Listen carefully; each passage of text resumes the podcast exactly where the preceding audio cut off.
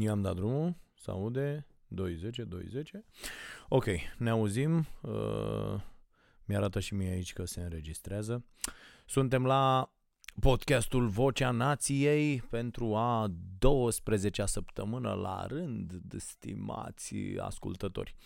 Uh, și uite, îl fac, nu mai fac duminică, uh, iată cum petrec eu seara de sâmbătă înregistrând acest podcast, uh, pentru că duminică am și ceva treabă și, bă, e vremea asta, știi?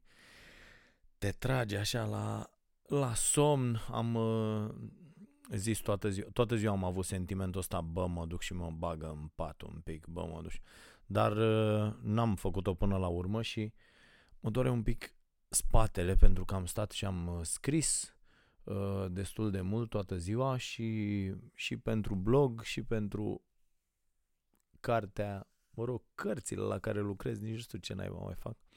Uh, și chiar am impresia, și cu asta aș vrea să încep, uh, că nu e prea bine să, să mergi în prea multe direcții și v-aș recomanda și o carte pe care uh, probabil și de asta am vrut să încep cu, cu chestia asta, o carte pe care am citit-o, cred că e tradusă și la noi, uh, dar eu am citit-o pe, am luat-o de pe Amazon, uh, se numește The One Thing.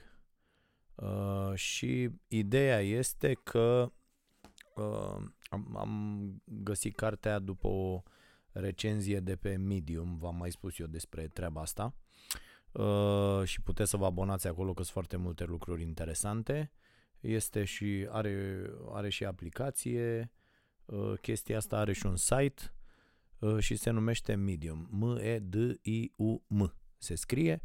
Uh, și pentru, nu știu, 5 dolari pe lună sau ceva de genul ăsta, uh, găsiți sute mii de articole foarte interesante. Eu nici n-apuc să țin pasul, îmi salvez în cursul săptămânii articole și nu reușesc să, să le citesc, deși v-am spus să aplic uh, reguli destul de stricte în privința uh, cititului și nu reușesc. Cred că depășesc uh, 10-12 ore pe săptămână uh, cu cărțile și cu toate cele și nu Ehm, nu reușesc să, să citesc tot ce îmi propun de pe platforma asta, sunt multe lucruri interesante și băi, ideea și ideea acestei cărți, după cum spune și titlul, și ideea multora este că pentru a avea succes trebuie să te concentrezi asupra unui singur lucru pe care să-l faci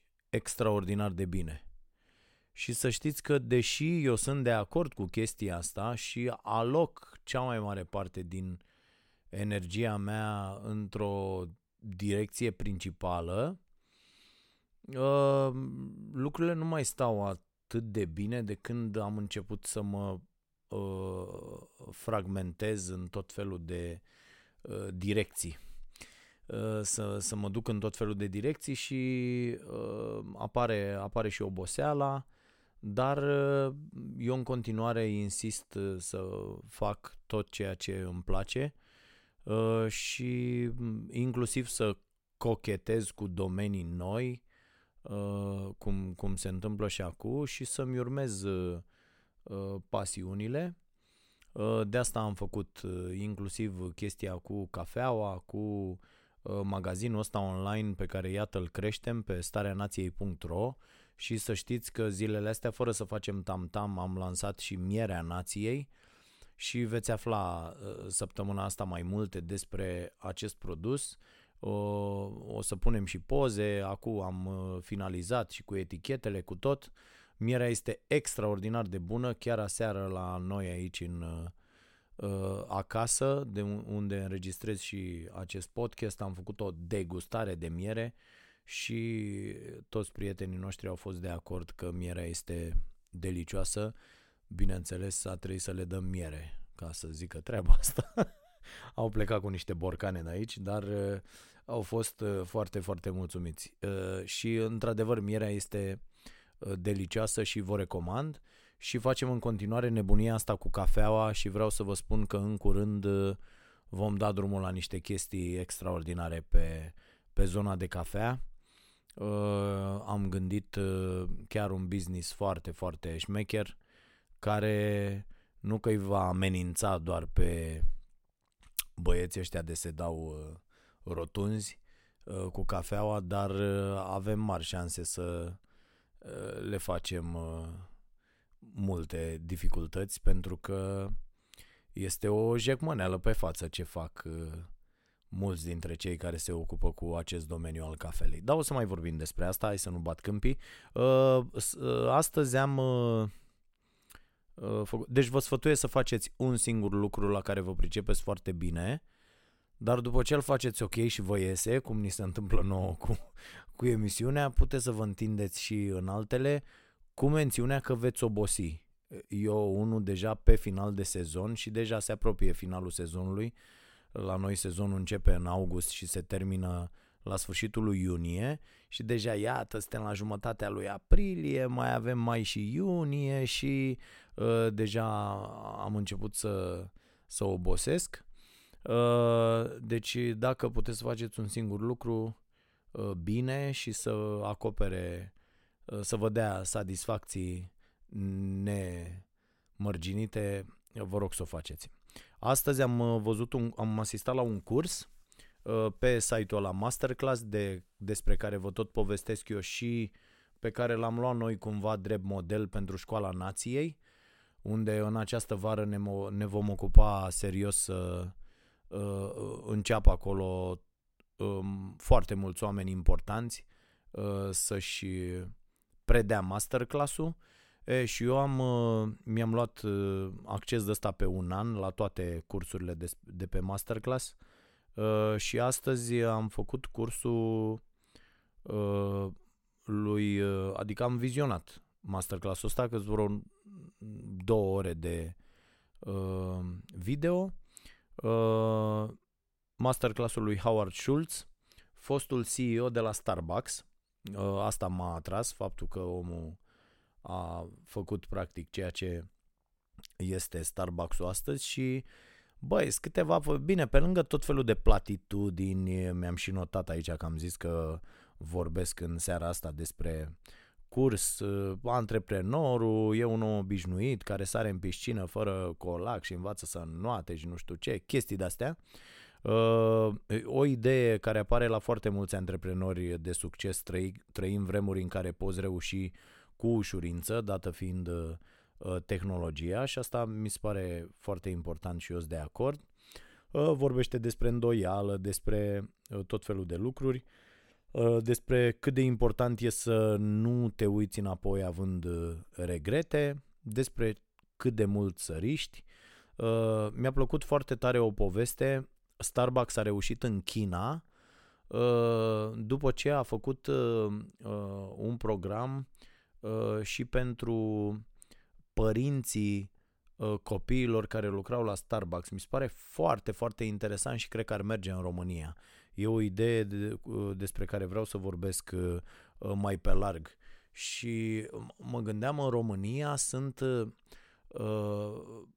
părinții noștri care pensionari uh, au niște pensii de mizerie. Și eu cred că acea companie care va veni uh, și le va spune tinerilor uh, pe care îi angajează și care sunt foarte buni că va oferi și un pachet ăsta pentru părinți.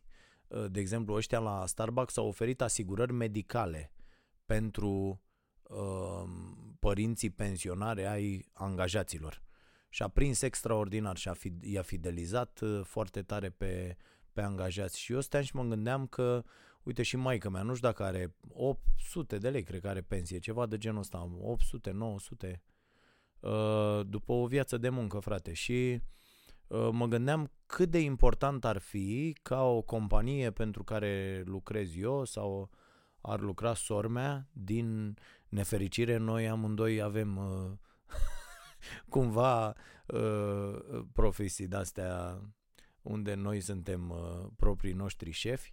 Uh, dar ce mișto ar fi ca o companie care să vrea serviciile mele, de pildă, să spună, bă, și uh, îi oferim și mamei uh, un pachet ăsta de extra asigurări medicale și um, adică să poți merge într-un spital privat să-ți faci analizele și îi mai dăm și ceva acolo peste pensie. O chestie de genul ăsta. Cred că ar prinde foarte, foarte uh, mult în România. Mai ales, uite, asta mi se pare o chestie foarte ok cu care poți să-i aduci în țară pe oamenii care sunt afară.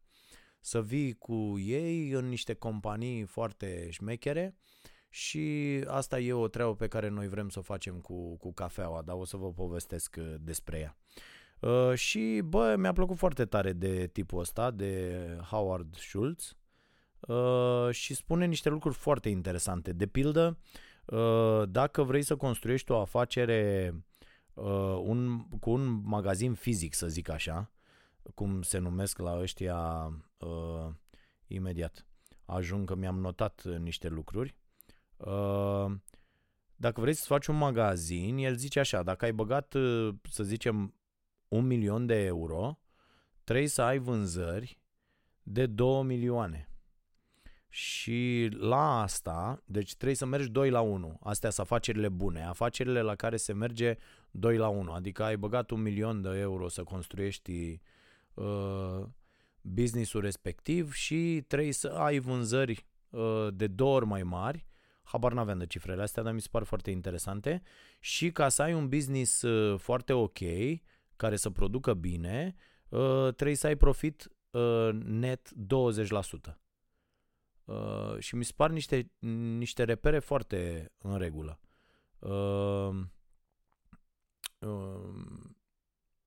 Mi-a plăcut.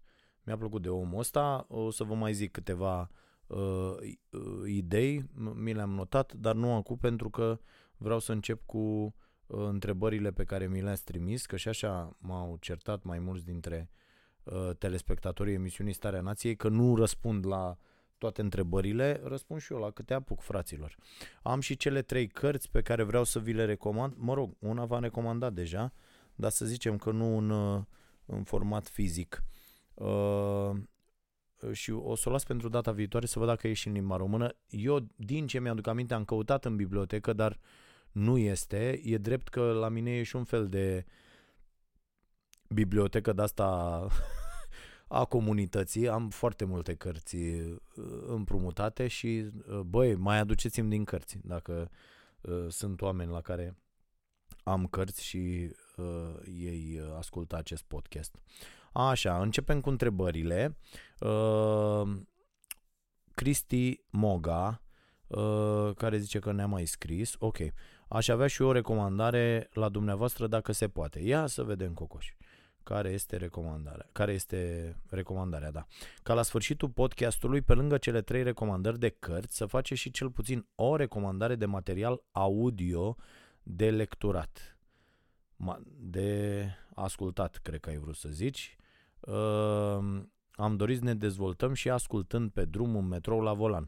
Uh, da, frate, să știi că în general uh, cărțile astea despre care vorbesc uh, de pe Amazon sunt și în format audio. Uh, să nu mi-o dați pe asta că sunt în engleză, că eu nu cred că mai există o persoană care vrea să se dezvolte ok pe planeta asta și nu înțelege limba engleză. Uh, și foarte multe cărți de astea sunt în format uh, uh, audio. Deci sunt audiobook-uri și le puteți pune în mașină. Foarte ok. Dar uite, pot să recomand tot felul de... Eu urmăresc tot felul de conferințe de astea. Tot, v-am zis că acum sunt nebun cu uh, neurologia și cu... Am, am ajuns să văd conferințe ale uh, unor neurologi vestiți din lume. Uite, o altă recomandare uh, pe care vă fac, uh, tot o carte pe care am citit-o de curând, după ce am citit ăsta, The Talent Code, despre care v-am vorbit, uh, am citit uh, Talent is Overrated, uh, un tip uh, Colvin îl cheamă, uh, și, bă, foarte interesant. Foarte interesant. Uh, dacă vreți, cărțile sunt uh, în format uh, pentru Kindle, pentru sunt și audiobook, uh, deci le puteți asculta. Iar uh, ce te sfătuiesc pe tine, Cristi, este să îți, de exemplu, abonează-te la, nu știu, la conferințele astea TED, la... Sunt tot felul de locuri de unde îți poți lua chestii super ok. Uh, de exemplu, la uh, TED, dacă intri și doar dacă vezi alea, cele mai vizionate, nu știu, 10, 50, sunt tot felul de playlisturi în funcție de uh, domeniu care te interesează. Eu vreau să zic că uh, chiar săptămâna asta am, uh, am văzut câteva foarte, foarte bune. Uh, deci îți recomand această zonă dacă, uh, dacă vrei. Aici știi cum e, și în funcție de gust sunt atât de multe uh, mai departe, uh, Angel Claudiu Niculae, câteva chestii. 1. Bravo pentru articolul legat de Augustin Lazar. Uh, parcă mergea ceva și cu Augustin de la Dinamo. Da, mulțumesc mult, cu o neață. Uh, o singură notă legată de explicarea idolatriei față de Lazar, raportul anual în care punea în discuție violența domestică și alte subiecte reale, dar obturate de faptul că nu dau bine la dacopați și alte spețe de fundamentaliști români.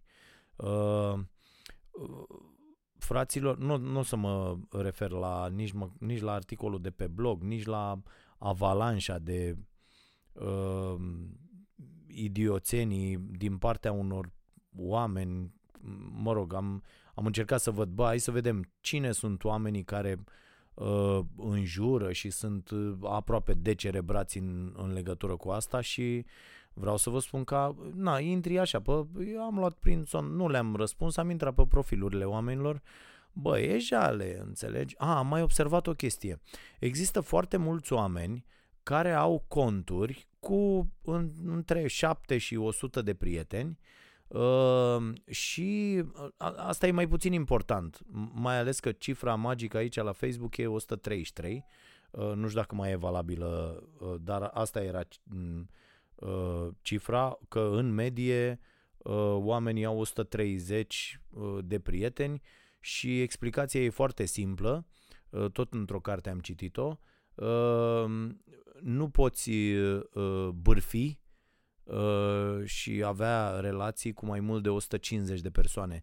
De fapt, oamenii, povestește asta și Harari în Sapiens, uh, cred că, da, cred că acolo, cred că nu greșesc, uh, ăsta era numărul maxim de vânători cu legători dintr-o ceată uh, acum niște zeci de mii de ani, uh, oamenii așa erau uh, organizați. Și când, se, uh, când creștea numărul și depășeau 150, în general se rupeau alții, apărea un conflict și unii plecau. Uh, și își făceau altă ceată care creștea și ea până ajungea la 150, după aia se... Și iată că se menține chestia asta, a rămas în uh, ADN-ul nostru cumva și pentru faptul că nu putem bârfi mai mult, cunoaște și bârfi, sună mișto asta cu bârfitul, mai mult de 150 de oameni, uh, cam asta este cercul nostru de familie, prieteni apropiați și așa mai departe. Da, revin la întrebări, primesc tot felul de mesaje, e o nebunie. Uh, uh, doi, tot uh, omul ăsta ne zice, super cafeaua nației, mulțumesc pentru o experiență plăcută. Uh, frate, și noi mulțumim uh, și într-adevăr, să știți, cafeaua este extraordinară. Uh, am adus acum uh, din nou cafea s-a și scumpit un pic pentru că ținem la calitate și n-am vrut să luăm ceva mai jos. O să vă spun și povestea celor care cumpără cafea la 1 euro și o vând la 40, pentru că există și astfel de șarlatani în România. Uh, dar noi ținem o cafea de foarte bună calitate și foarte, foarte ieftină. Dacă vă orientați la prețurile de pe piață, uh, adaosul nostru este destul de mic față de al uh, altora chiar oameni care au aceeași cafea, ca a noastră, fix aceeași cafea, uh, uh, o dau uh, uh, mult mai scump. bineînțeles, ei având și alte cheltuieli, au magazine de întreținut, tot felul cafenele, mai mulți salariați, noi fiind o afacere online, avem costuri mai mici, de-aia am zis să nu fim porci și să avem un adaos de bun simț. Deci dacă vreți cafea proaspăt prăjită cu foarte multă grijă, uh, uh, este o soluție bună cafeaua noastră. Dacă nu, vă recomand oricum orice cafea uh, proaspăt prăjită, cu mențiunea că ar trebui să știu dacă e de aia de jumătate de euro, un euro, parcă nu v-aș recomanda-o, dar în general să știți că oamenii care aduc cafea, aduc o cafea bună și o prăjesc și este foarte, foarte ok. Dar încetați să mai bezi nenorocirea aia pe care o cumpărați de la supermarket sau concentrați-vă un pic și gândiți-vă că leul ăla pe care îl dați pe nenorocirea aia de la aparat n-are cum să fie decât un rahat, un pișat. Nu mai beți așa ceva. Dacă vă uita, v-ați uitat vreodată pe ingredientele dintr-o cafea de asta la doză de aia sau la aparatele astea nenorocite, fraților, înnebuniți cu tot felul de chestii hidrogenate și de o nebunie. O să vă povestesc odată ce fel de otrăvuri zac în cafeaua aia la un leu. Nu vă mai faceți rău. Știu oameni care beau și câte 10 de alea. Și după niște ani o să vă întrebați de ce dracu v-ați terminat ficatul. Că n-ați băut atât alcool. Păi ați băut rahat ăsta de cafea de un leu. Treaba voastră.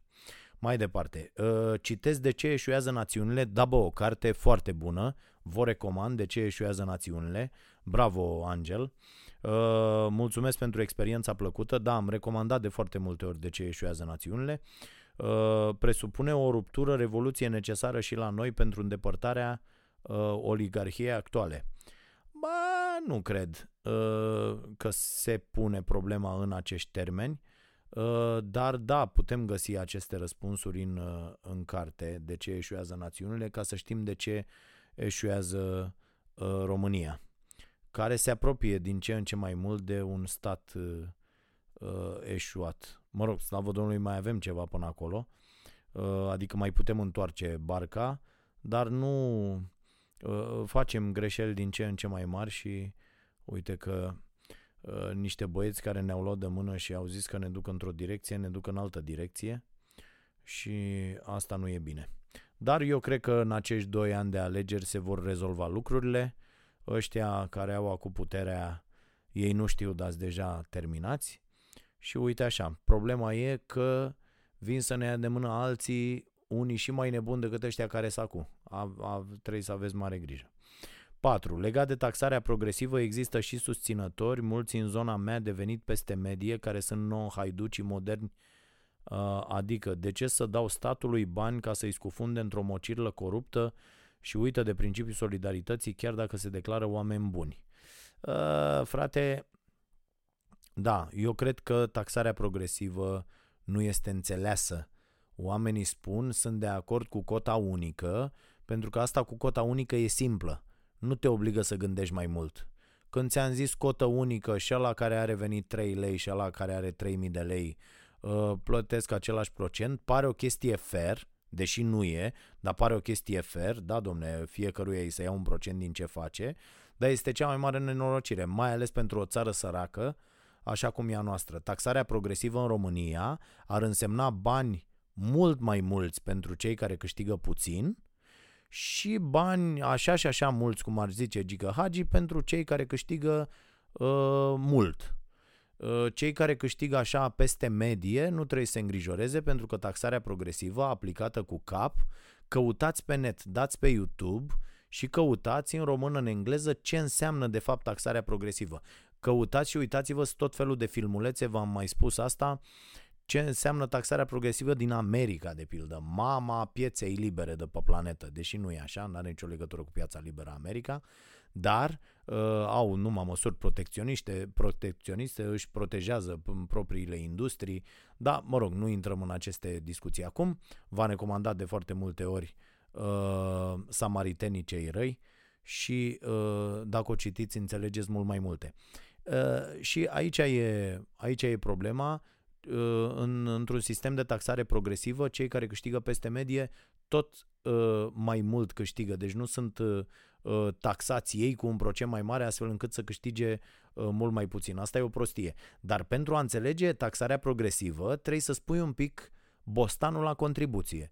Ceea ce foarte mulți dintre noi, din păcate, nu suntem dispuși să facem.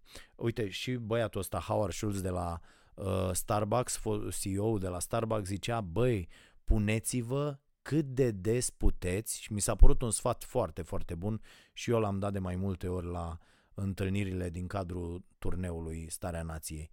Puneți-vă cât mai mult în situații neconfortabile, întâlniți-vă cu oameni care nu sunt neapărat de nivelul vostru, sunt peste voi.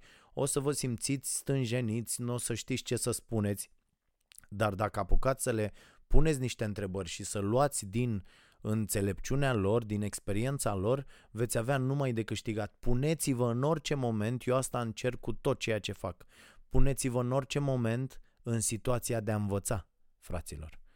Mi se pare extraordinar de importantă treaba asta.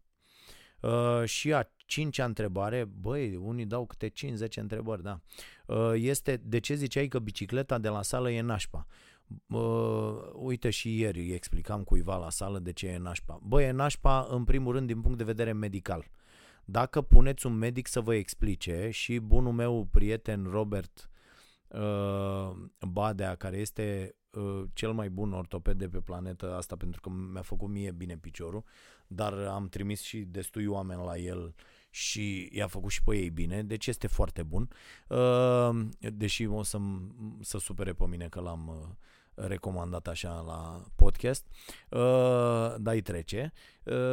O să vă explice, dacă îl întrebați pe el, de ce bicicleta este crimă pentru articulațiile voastre și pentru mușchi și pentru tot alergarea este făcută să te miște cu corpul din punctul A în punctul B. Stând pe loc, chiar dacă nu-ți dai seama, chiar și la cele mai performante uh, uh de ast- Bă, atenție, n-am, eu n-am zis de bicicletă, am zis de bandă. Întrebarea lui e cu bicicleta, dar mă rog.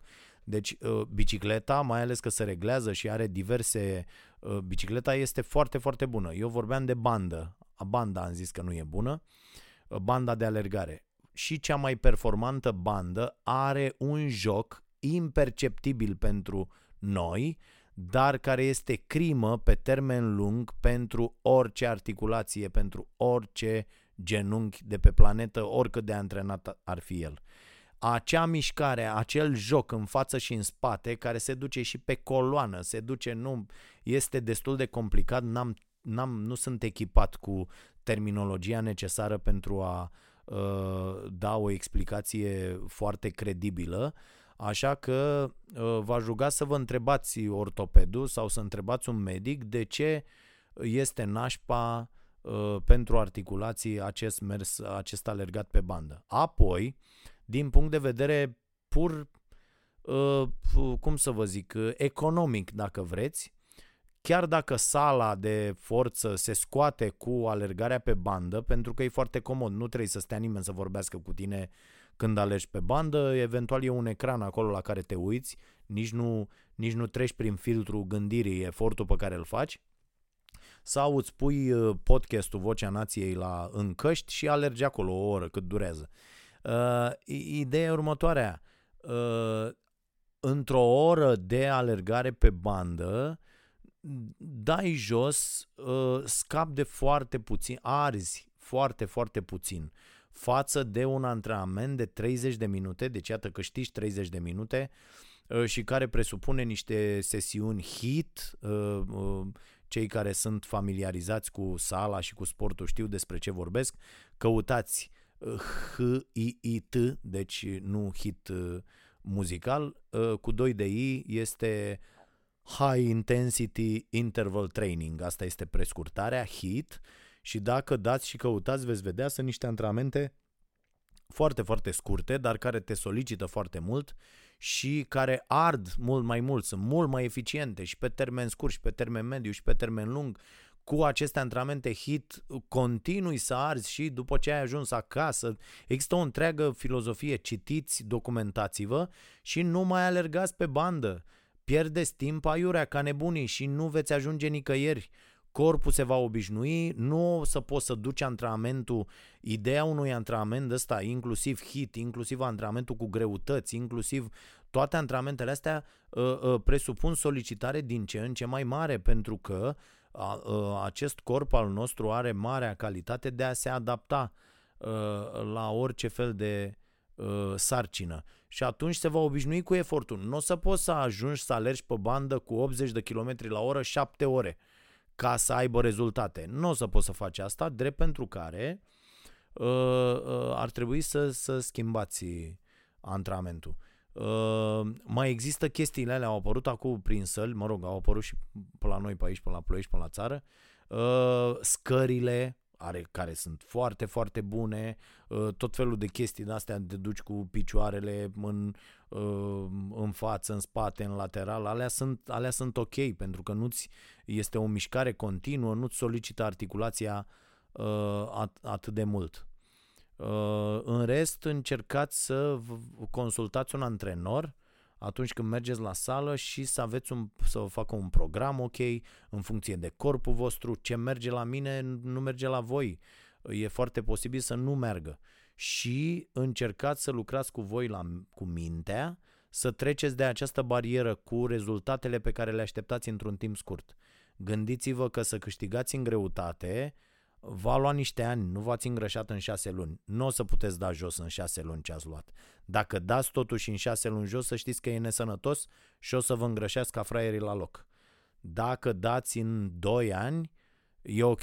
Dacă dați undeva la un kil pe lună, e, ăsta e un stil foarte, foarte sănătos de a slăbi, renunțând treptat la tot felul de lucruri, azi la o riguriță de zahăr din cafea, mâine la lăpticul de nu știu unde, poi mâine nu mai mănânc patru felii de pâine, ci doar două.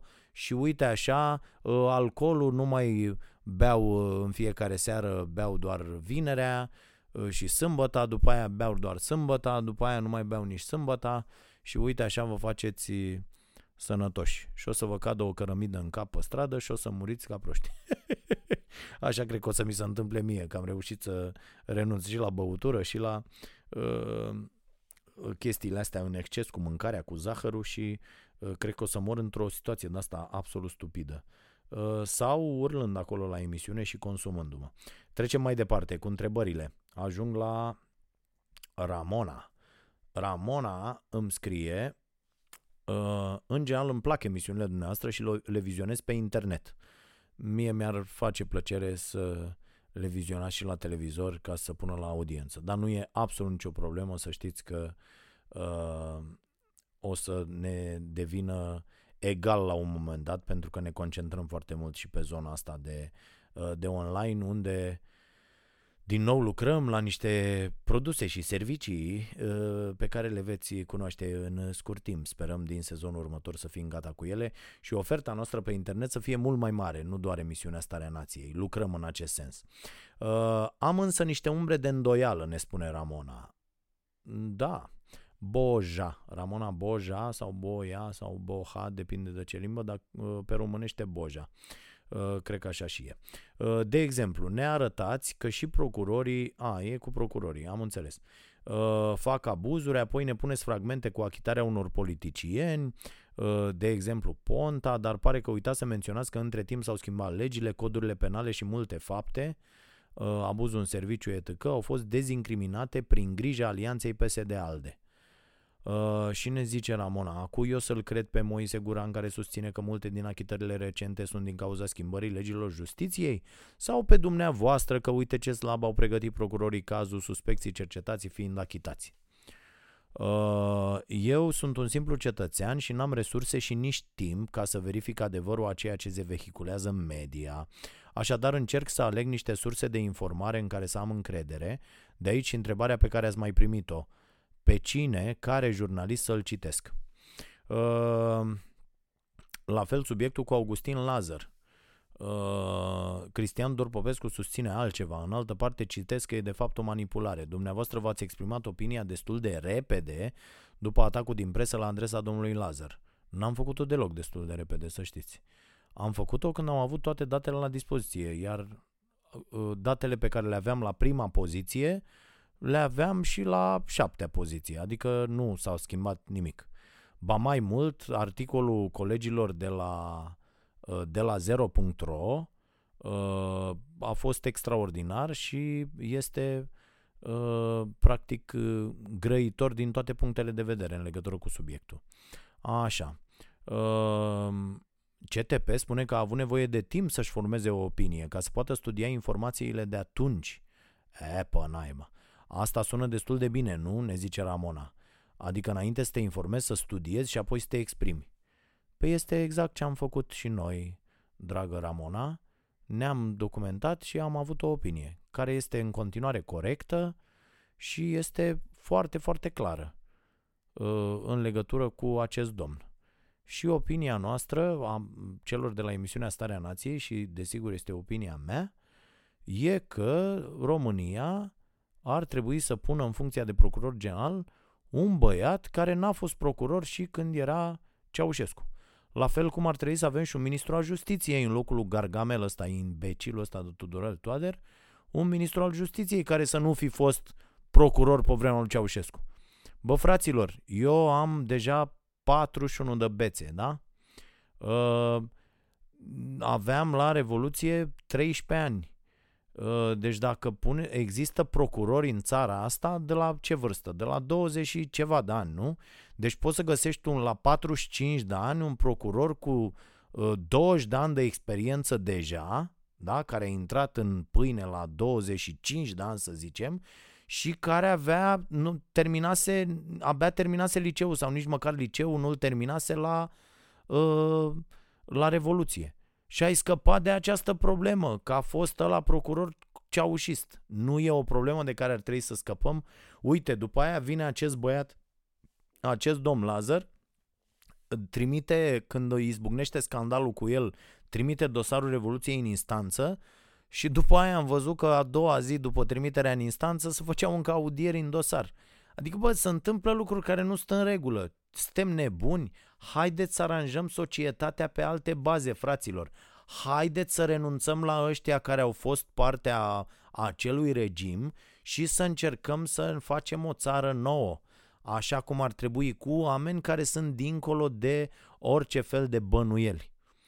Și nu cred că e o cerere deplasată. Da? Deci nu avem nevoie nici de Tudorel, nici de Monica Macovei, nici de Norica Nicolai, nici de Augustin Lazar, de toți oamenii ăștia care atunci când a fost vorba să uh, urce în ierarhie, n-au avut niciun fel de problemă să slujească un regim nenorocit.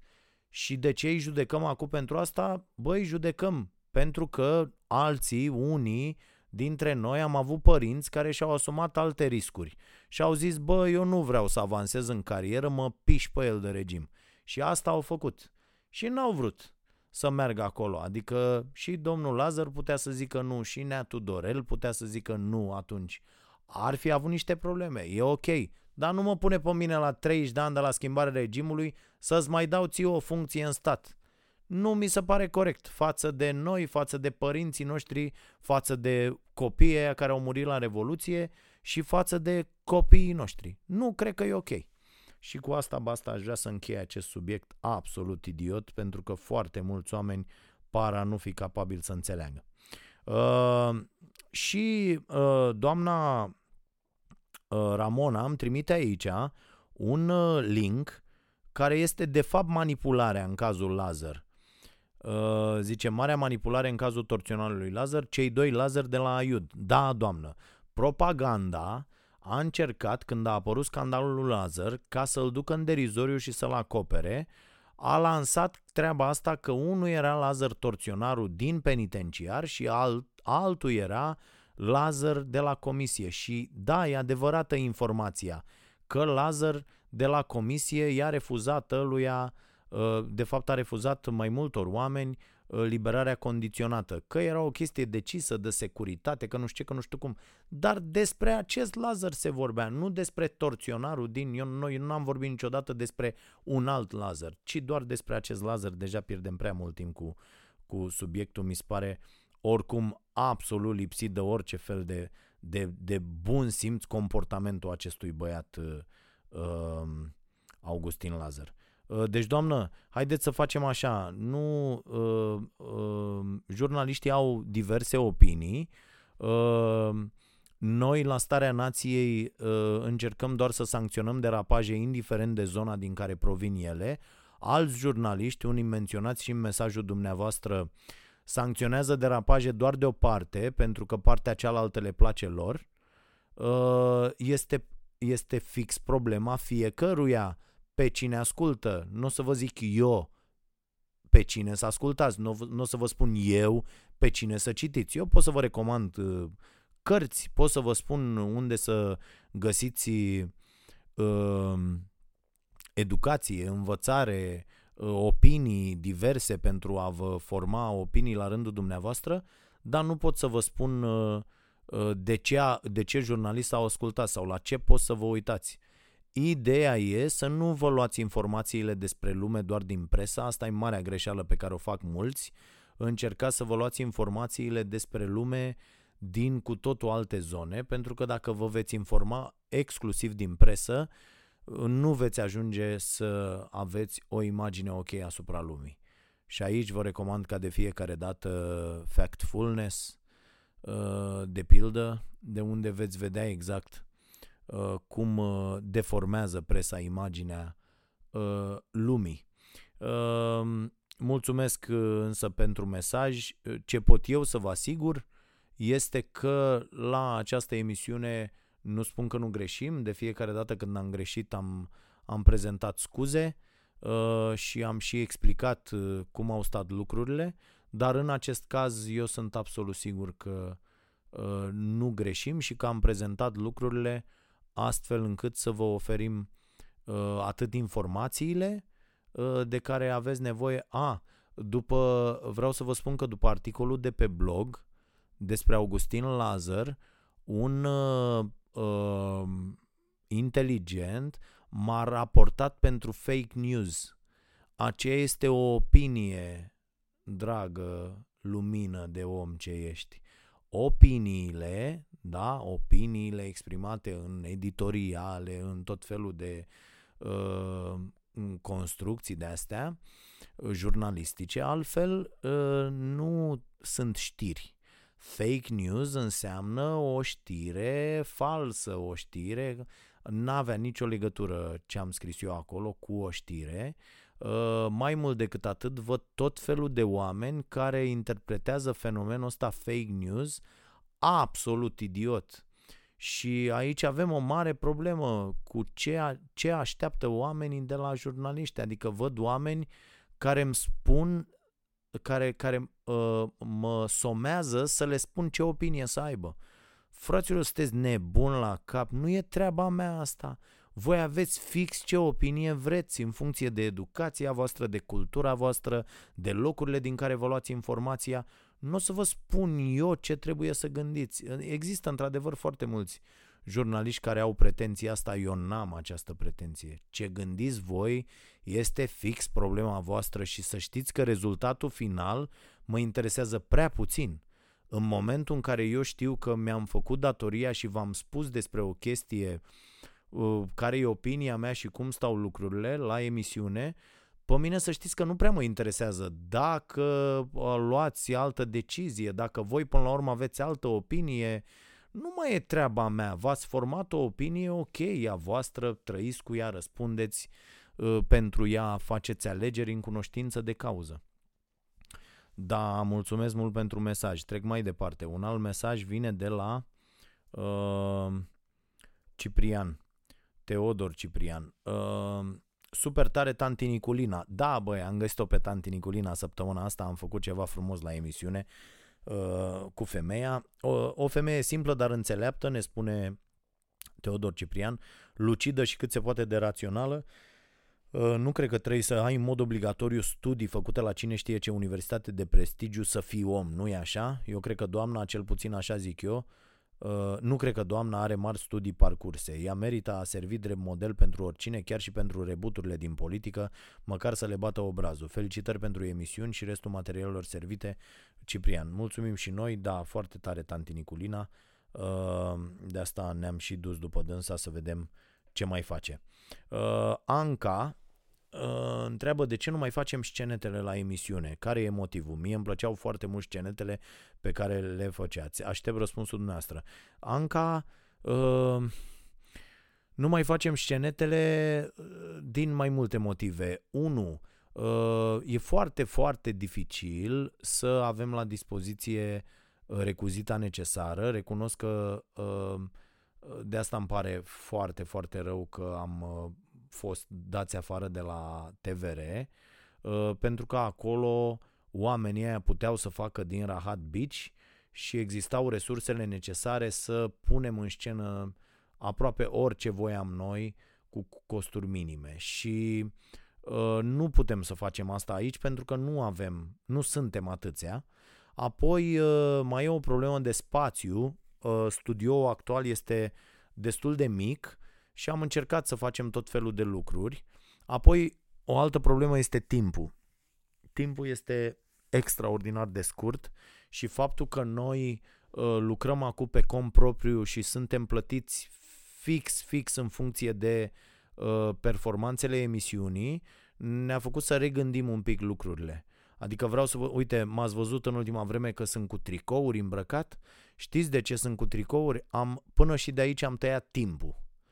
Adică trebuia să stau, du-te, cămașa, ia cămașa, uh, vezi să fie călcată, la, la fel, la televiziuni, uh, la alte televiziuni, era ok. Și la Digi și la TVR erau uh, niște femei acolo cărora le sunt îndatorat pe viață, uh, care aveau grijă să fie călcate, să fie spălate, să fie toate puse. Acuiale, du-le acasă, uh, spală-le, calcă-le, uh, na, primești înjurături că ai prea multe și că trebuie uh, și ia foarte, foarte mult timp toată pregătirea asta și am zis, bă, nu, gata, hai, tricouri, trecem pe tricouri, la asta e mult mai ușor și uh, rezolvăm și această problemă. E, așa s-a întâmplat și la scenete. O scenetă, ca să iasă cât de cât bine, odată trebuie scrisă de cineva, în general cineva care nu lucrează și la emisiunea din ziua respectivă, ca să poată să facă sceneta ok, și noi, din păcate, strânși fiind financiar, am renunțat la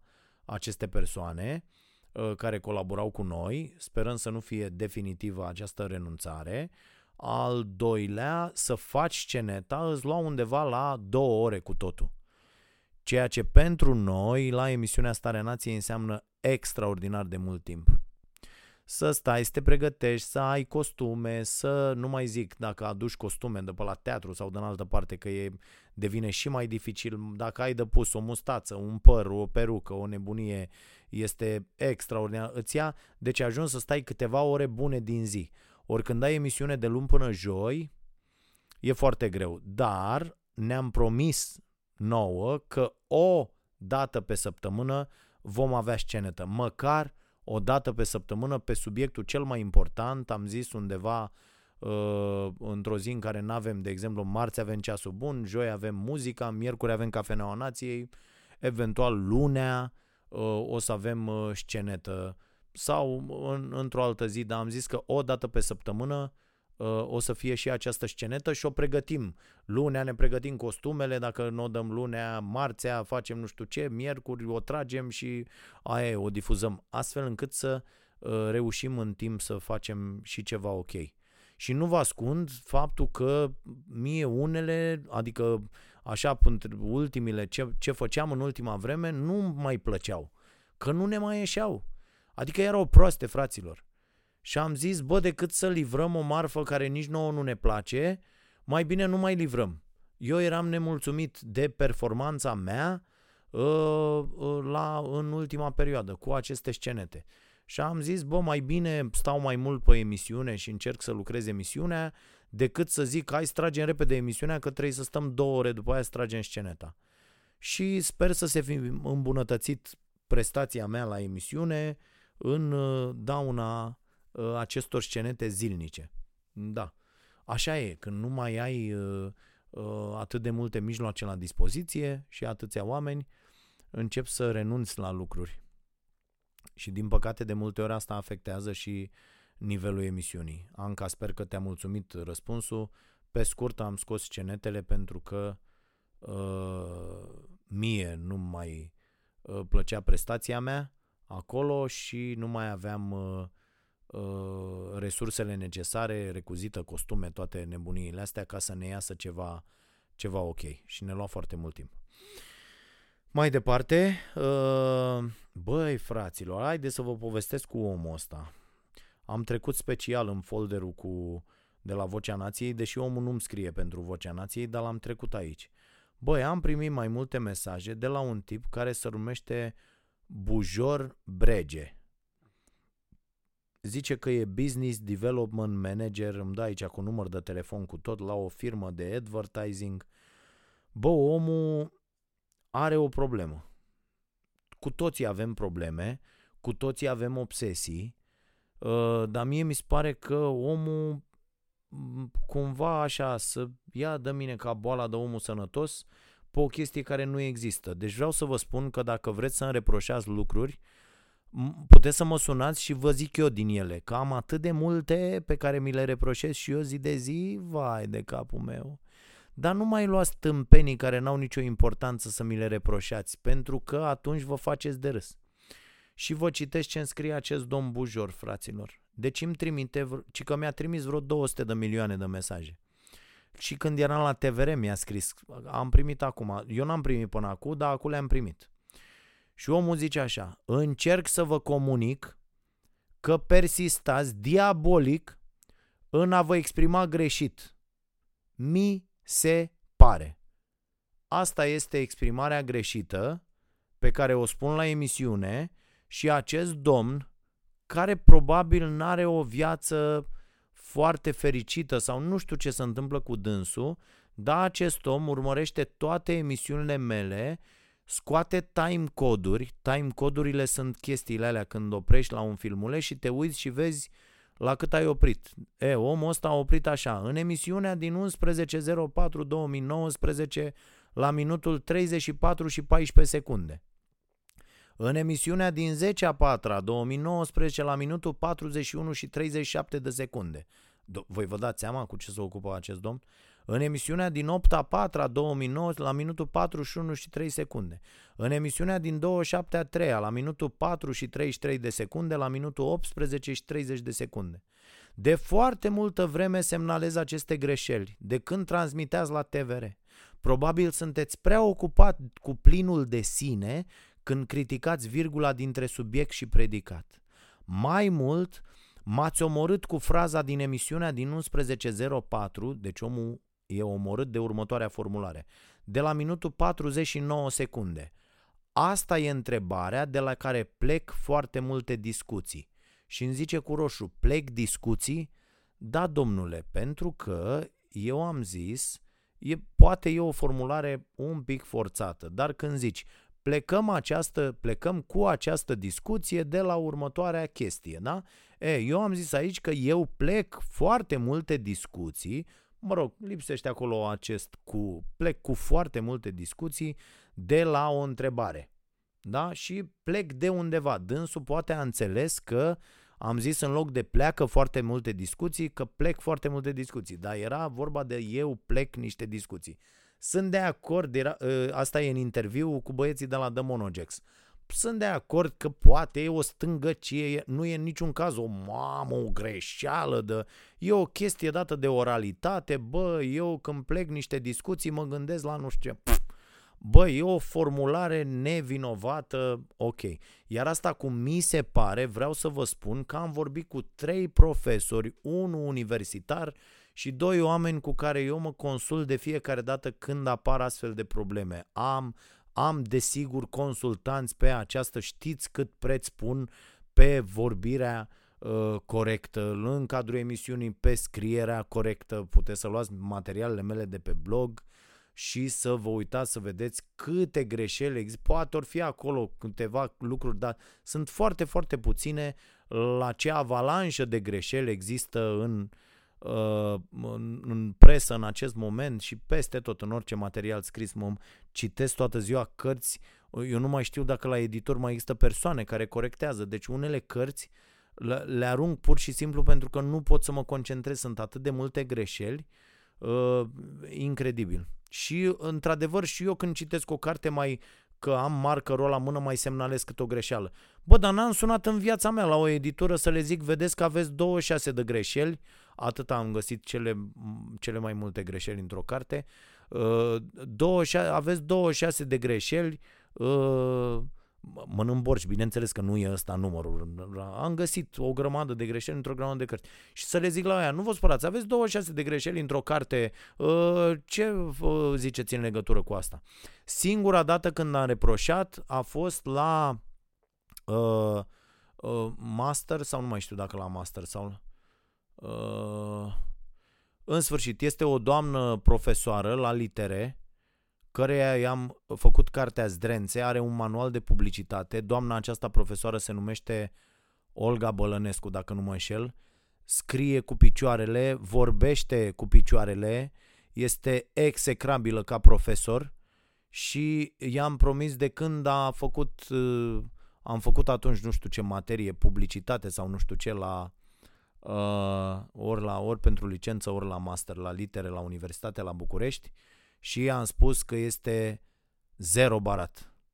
Plină de aur, femeia foarte șmecheră, scrie, deci nu știe nimic despre materiile pe care le predă, a, a, ă, dar i-am spus acolo, direct, adică i-am spus ca student, înțelegeți?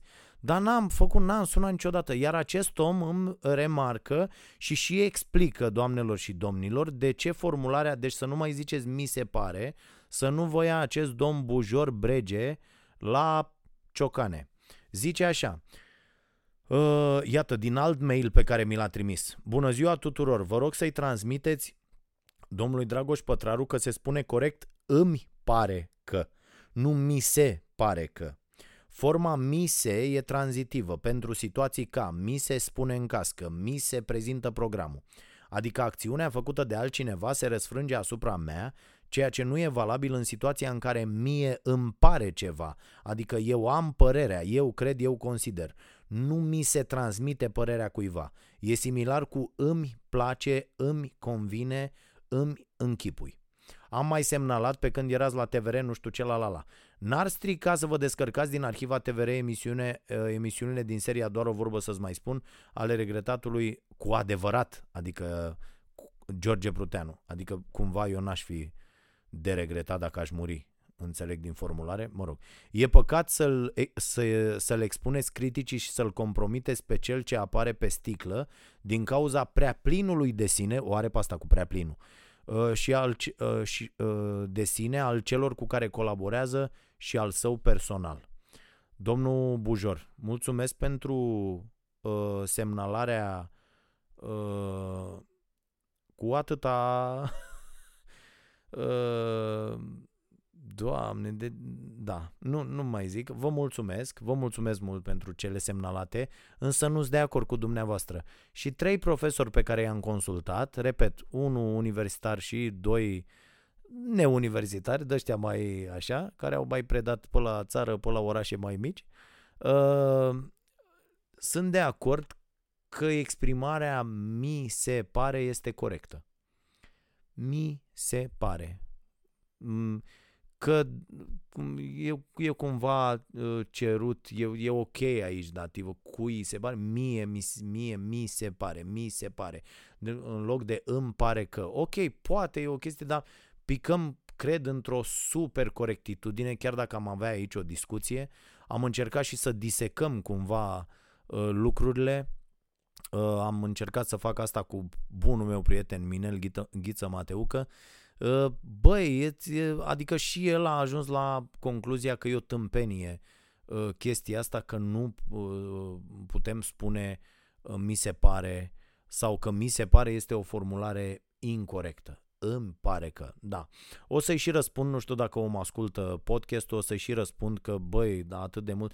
Cumva nu înțeleg de ce eu am, am primit atât de târziu aceste uh, mail-uri, că văd că mi-au, adică, mă rog, omul când a dat, a dat, uh, le-a dat și cu istoric, dar probabil acum a găsit adresa mea, dragoșarompătraru.ro, la care primesc mesaje de foarte mult timp. Dar da, m-am distrat, m-am distrat. Mi se pare că este un mesaj uh, foarte interesant ăsta. uh, și aștept părerile voastre. Dacă voi nu vorbiți cum mi se pare, uh, apoi mai e o chestie cu, evident că dacă toată țara zice ei este, nu o să spunem că ei este corect. Băi, dar în cazul ăsta, cum mi se pare, uzura chiar face norma, fraților, iar limba, după cum știți, este un organism uh, foarte, foarte uh, mobil, flexibil uh, și care se schimbă uneori mult mai repede decât am vrea. De pildă, eu nu sunt de acord deloc cu modificările astea cretine, cu niciun și nici o scrise, scrise într-un singur cuvânt. Cred că este o, o imbecilitate. Uh, dar astea sunt regulile, le-au schimbat oamenii, au devenit normă, așa se învață la școală, uh, trebuie să, trebuie să ne adaptăm. Și multe, multe altele cu care nici eu nu sunt de acord.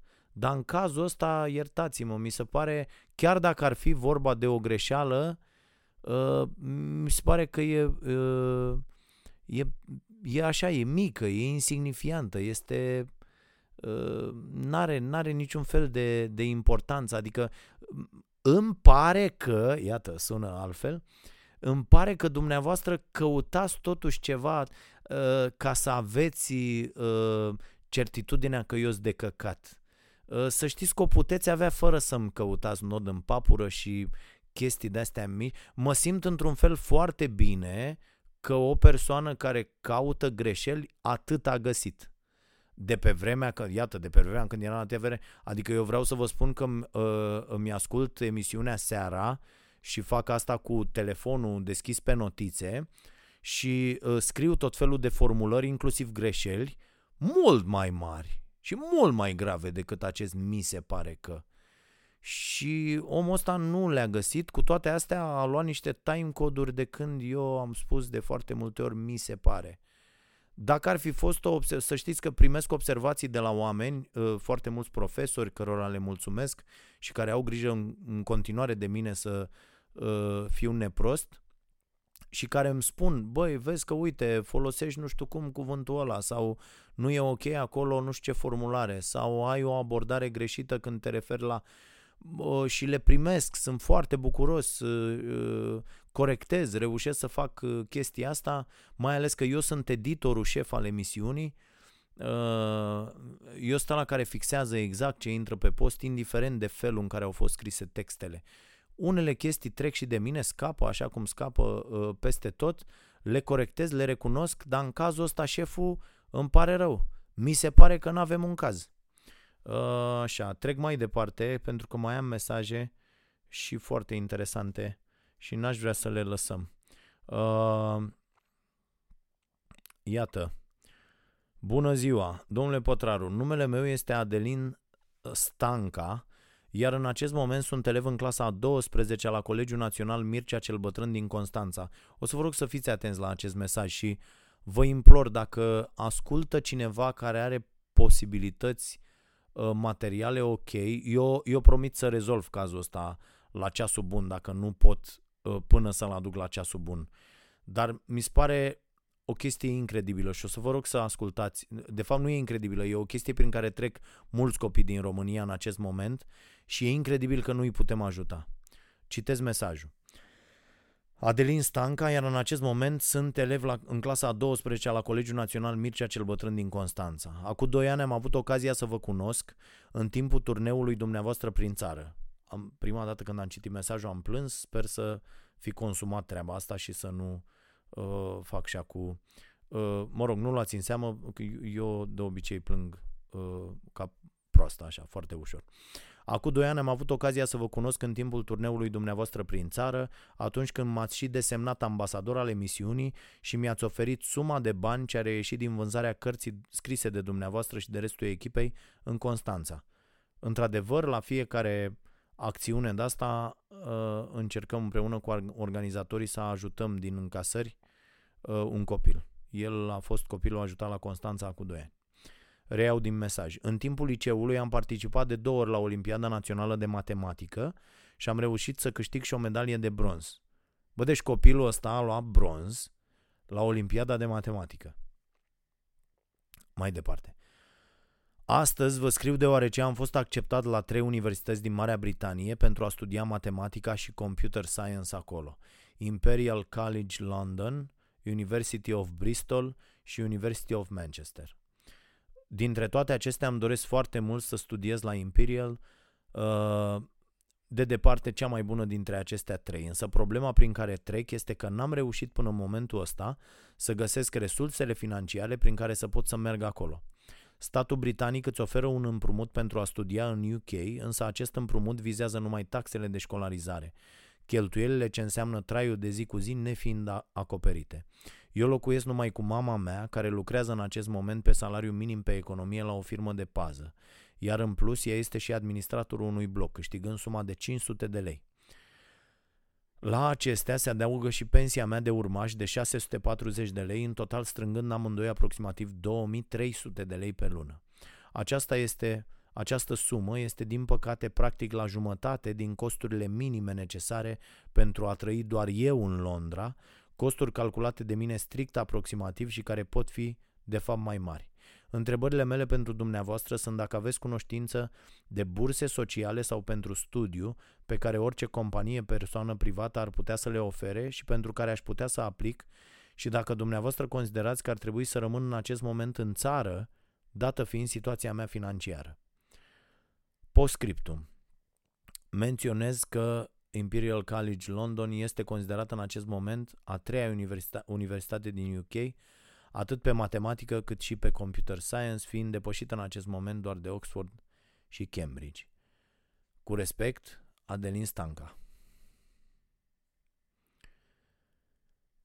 Da. Uh, acum, în astfel de momente, uh, mi-ar plăcea să-i aud pe imbecilii ăștia care vorbesc de românii care sunt uh, lene și proști și nu mai știu cum și că nu muncesc și că uite, femeia asta are cel puțin două joburi și cu toate astea, deși are noroc de un copil extraordinar, uh, acest copil ar putea să rămână în țară uh, pentru că, deși a fost acceptat acolo, pentru că este inaccesibilă prezența lui la Londra. Uh, și să-i mai auzi și pe ăștia care, da mă, și să ducă acolo să studieze și după aia să nu mai vină. da, eu așa mi-aș dori. Eu mi-aș dori acum să-l ajut pe Adelin și sigur o să-l ajut și sigur o să găsesc oameni care o să-l ajute și aș, aș vrea să nu se mai întoarcă cum aș vrea să nu se mai întoarcă niciunul dintre uh, oamenii care își pot găsi fericirea și se pot împlini oriunde pe planeta asta. Pentru că, repet, a nu știu câta oară, ideea de țară mi se pare absolut imbecilă și cred că fiecare om trebuie să fie liber să-și caute fericirea. Iar în acest moment, fericirea lui Adelin este la o școală pe care nu și-o poate permite. E adevărat și fericirea multora este în locuri pe care nu și le pot permite. Dar n-ar trebui să fie asta o problemă pentru una, un, un așa copil. Și eu cred că ar trebui să-l ajutăm, așa cum ar trebui să-i ajutăm pe toți care sunt în această situație. Repet asta, în fiecare seară 250.000 de copii din România merg uh, la culcare flămânzi. Și asta e o mare problemă pe care o avem. Uh, da, Adelin, o să încercăm să te ajutăm. O să vedem cum. Sper să strângem suficiente resurse uh, măcar acolo pentru primul an și apoi să vedem cum ne descurcăm. Probabil o să trăiască și tu să-ți găsești ceva acolo. Uh, eu mai am o, o, o fată uh, foarte bună care studiază uh, tot în Anglia și pe care am ajutat-o în vremea liceului aici în, în Ploiești și așa găsit acolo, a început să lucreze și a reușit până la urmă să, să uh, se susțină uh, singură. Sunt foarte mândru de ea. Uh, da, E o poveste mm, pe care o vom lua în considerare și îl vom ajuta pe, pe Adelin pentru că, iată, este, a fost numit de mine ambasador al emisiunii și să ai o medalie de bronz la matematică, la Olimpiadă, nu e uh, de colea.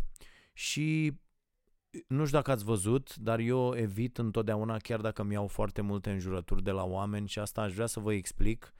Poate o să-mi iau o emisiune, un podcast de ăsta întreg odată, de ce nu, a, nu ajut, deși sunt devastat de mesajele pe care le primesc, dar vreau să-mi concentrez toată forța și toate resursele pentru a-i ajuta pe acești copii care care sunt ok, sănătoși și care au, au uh, niște performanțe, dar astea contează, știu eu, mai puțin la un moment dat, uh, dar uh, eu așa cred că trebuie să procedez și voi face asta în continuare, uh, indiferent cât mi se rupe sufletul pentru acele mesaje disperate, le înțeleg, Ă, așa probabil aș reacționa și eu în, în situațiile respective. Ă, dar cred că trebuie să ne concentrăm foarte, foarte tare și trebuie să ajutăm ă, să, să-i ajutăm să obțină șansele de care au nevoie și pe acești oameni care și ei pot ajuta la rândul lor mult mai mult societatea ulterior. Uh, ultimul mesaj, că am depășit deja timpul cu mult. Salut Dragoș, numele meu este Andrei, locuiesc în Anglia de 5 ani, unde am absolvit facultatea și am lucrat de la vârsta de 18 ani. Legat de toată treaba asta cu votul, am vrut să-și cer părerea în ceea ce privește cazul meu. Nu mă văd petrecându-mi bătrânețea în România, cel puțin așa gândesc în momentul acesta.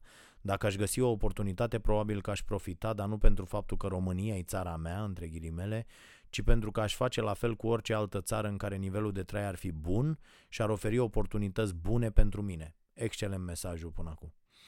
Totuși înțeleg importanța votului și sunt îngrijorat în legătură cu ceea ce se întâmplă în țară. Deși încerc să mă documentez cât mai mult despre ceea ce se oferă, am impresia că iau o decizie pentru alții, nu pentru mine.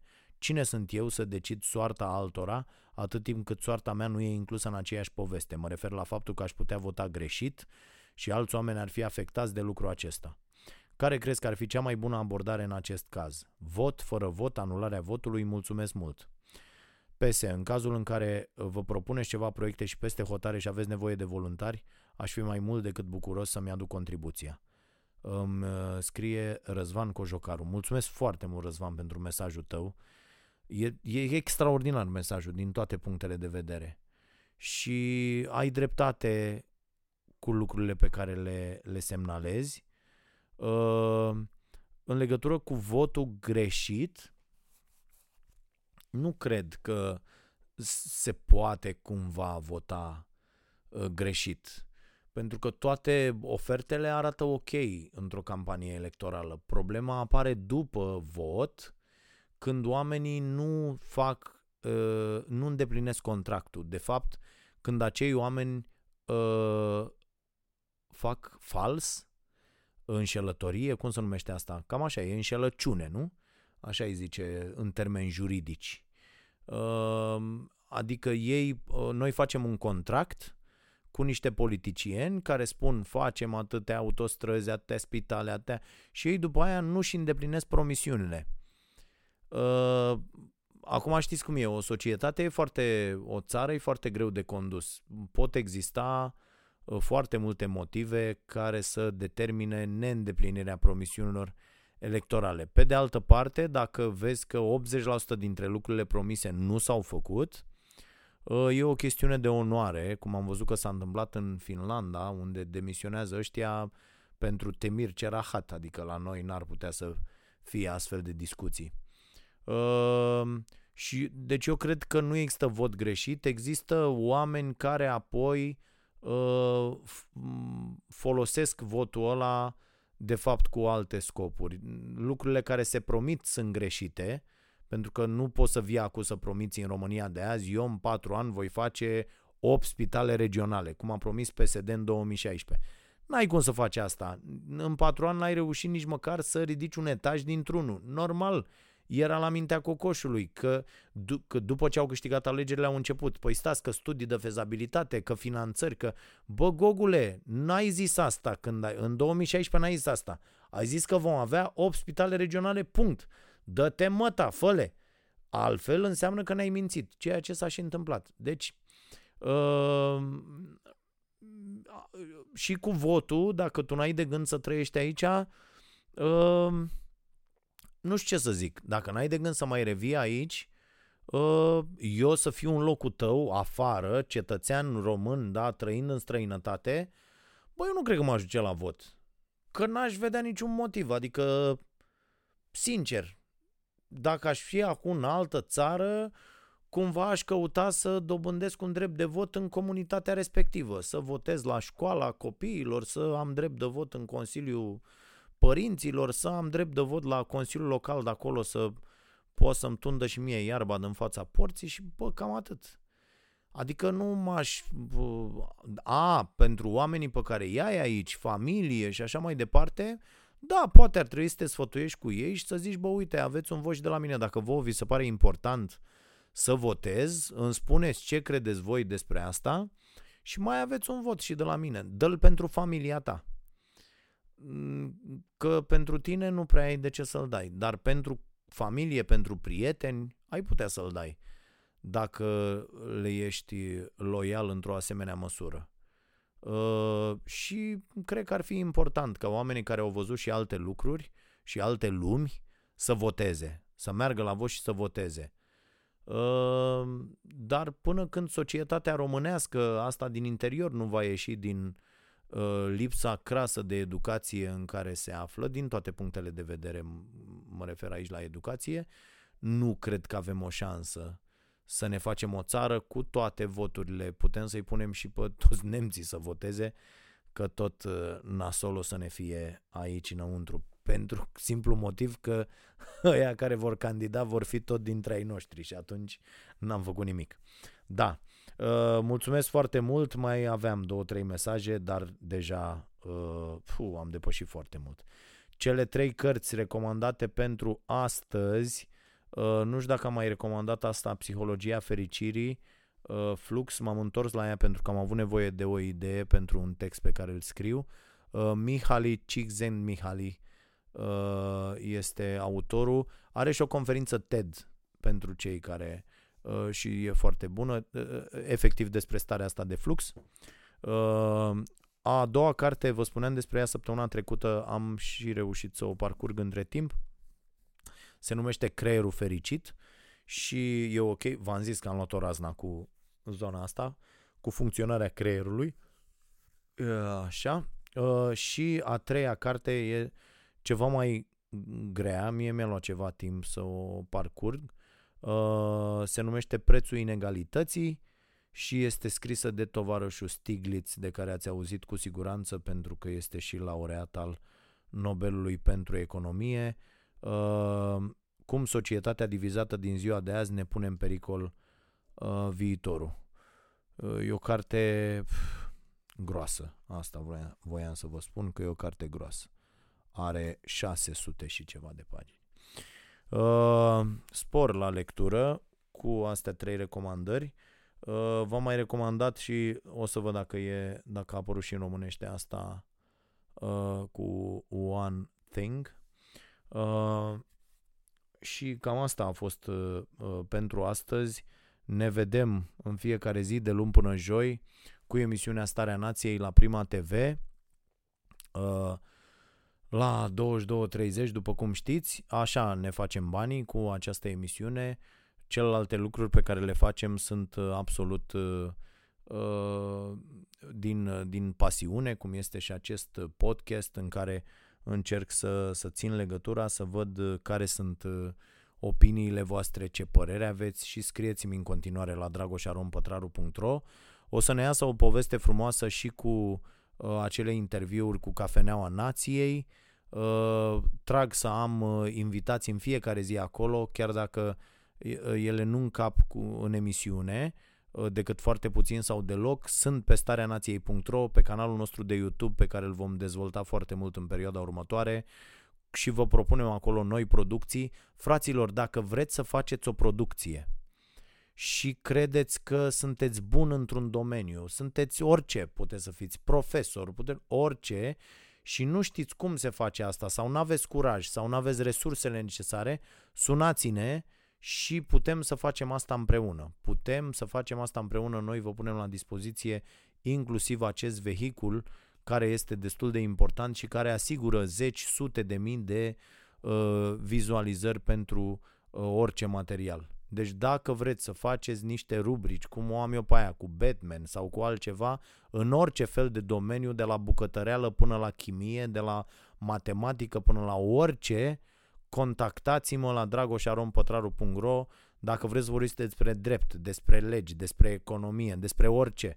Uite, săptămâna asta am la Cafeneaua Nației uh, pe un tip care face educație financiară și uh, chiar are un site, nu știu, investește la bursă.ro sau ceva de genul ăsta și abia aștept să am și această discuție. Deci, o, în orice domeniu credeți că sunteți buni și ok și puteți să transmiteți niște idei bune, căutați-mă, scrieți-mi la dragoșarompătraru.ro, sunați-mă 0743 11 33 11 numărul meu de telefon și când nu răspund, trimit SMS, dați SMS, spuneți despre ce e vorba, vă sun eu când am timp și când nu sunt în înregistrări și uh, putem să facem lucruri minunate. Nu uitați că este m- momentul istoric în care putem să ne urmăm pasiunile și să facem și bani din ele cel mai ușor. Așa că haideți să profităm cu toții de el și închid cu această idee că îmi place. Uh, numai bine, ne auzim săptămâna viitoare la Vocea Nației și la și de restul caramele cu episodul 13. Hai să fie cu noroc!